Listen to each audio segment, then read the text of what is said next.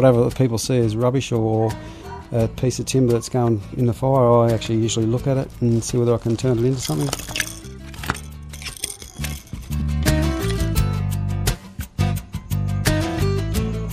G'day, Wayne Baldwin. I've been making lures for my personal use for about the last 40 years, I suppose.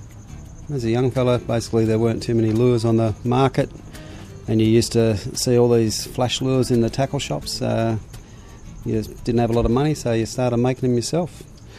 So yeah, and just as I got older, you progressed into more gear, um, more bloody fish to target. So you're always coming up with new patterns. Take me back to some of your early efforts making uh, making lures out of timber. There would have been two main types. Um, probably the earlier types I remember were the old Bill Norman's Reb 2 halfbacks. Most people wouldn't remember them, but I made them to make um, for flathead around Swansea Channel. And the other stuff I used to make was for bass fishing in around Newcastle and all the rivers around there, basically in the Clarence and stuff like that. So yeah, that was all good fun. Just chucking them around the surface and that, catch bass in the canoes and stuff. We're just just at your place here out the back, and the, there is a table full of lures and lure making paraphernalia. I can see lures of lots of different kinds here. You just want to talk me through some of the, the kinds of lures you make? At the moment, I'm doing a lot of timber lures for myself, and it's mainly to show the characteristics of the timbers. Uh, a lot of the ones you see lying around the table, I've got stuff there for marlin lures. So PNG trip I'm looking at, I've got to do some more for that. I've got bibs cut there. I've got some pearl eyes. I've just basically drilled out, ready to go in the marlin lures.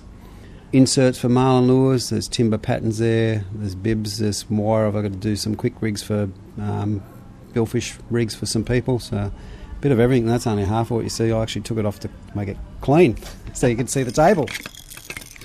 Not many people would know the feeling of making their own lure and going out and catching a fish on it. How does it feel? Yeah, it's pretty good. That's where you get a lot of satisfaction, especially if you do specifically develop a lure to do something somewhere. There's some specific dogtooth tuna lures there. They're basically made to land one fish because, as you can see, it's usually that you either get them or they take the lure, and I reckon there's more of those lures with doggies than there are with me. People ask me to make something, and then they'll say, "Oh, to catch a barra." Well, you got depth, location, structure. So many things come into making a barra lure, so it's really about where you're going to target them. I think. Um, Darwin Harbour, if you saw me with three rods in the canoe, there'd be the three of the same lures on there. They might be just a different colour. I've got a lure that I use you know, predominantly there, and it's a very uh, consistent lure for barra and threadies. It's quite a small lure, and ironically, a mate of mine uses it out in the south, and he's probably caught more metre barra in the south and the east than the majority of people ever caught. And yeah, he uses that quite a lot. So not necessarily a big, big lure, big fish sort of thing, but yeah, just matching the hatch, so to speak, which is probably not done that much up here. Good thing about making them, you can actually modify them. Commercial lures are made of you know moulds or whatever they're made of. Once they make them, that's it. They're not going to change them. I can modify mine pretty quick. So I want them to be shallower, deeper. You just change it. Uh, most of the testing, I'll when I actually make them, I test them in the spa, but the real testing's out in the field. Spa's seen a lot of action then. Definitely. Uh, probably haven't quite caught any fish there, but I've certainly tested a lot of lures there. Um, and it probably gets used more from that than swimming anything anymore. So uh, this is the timber shed. When we're talking about timbers too, and you can actually smell that timber there. Yeah, that's Oregon.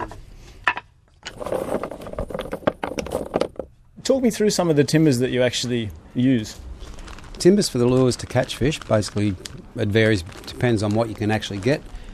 If you really had to target a timber to say one of the best ones would be probably white beechwood. Um, there's a lot of other timbers that are good and probably more obtainable. Red cedar, Aussie cedar. There's lots of timbers around. A lot of the ones you're looking at there are actually natural timbers, and it's more about the characteristics. Uh, that one there is basically PNG black wattle, and this one actually here, and you can't see it till you get out in the sun. The, that's actually out of the uh, oak barrels that they they hold all the wines in in the vineyards in the uh, Barossa Valley olive wood over there. There's some basically um, orange um, boxwood. Got given some ring gidgee. That's really spectacular. That one there, the greeny grey looking one, that's actually Boab from WA.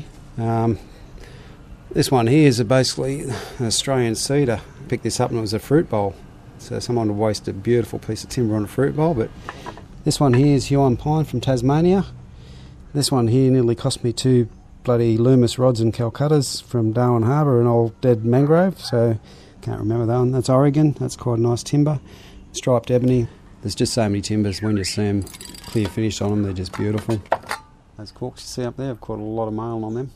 Everything that people sees for another purpose, I see for fishing purpose. Most people that probably make lures probably sell them for about 15 bucks, those natural timber ones. And then someone will turn around and say, but I can buy a hard body for 10 bucks. And you feel like saying, well, go and do it, mate. Because, you know, really?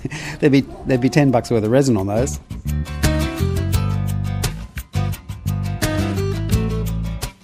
For me, it's not about going out and catching, you know, lots of fish anymore or big fish or whatever the case is. I can go out in the harbour and you're seeing all the sea eagles, the zebra kingfishers, stuff like that. Uh, I fish the way I like to fish. I basically a lot of sight casting or, you know, a lot of shallow water, and you come back. It's an easy day, and I enjoy it.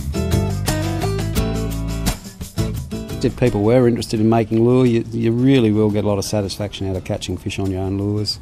You know, it's um, really not that hard. It's just something you basically get satisfaction out of actually seeing the finished product. So yeah, just about time and effort, I suppose, making the effort to have a go. That's all it is. Have a go.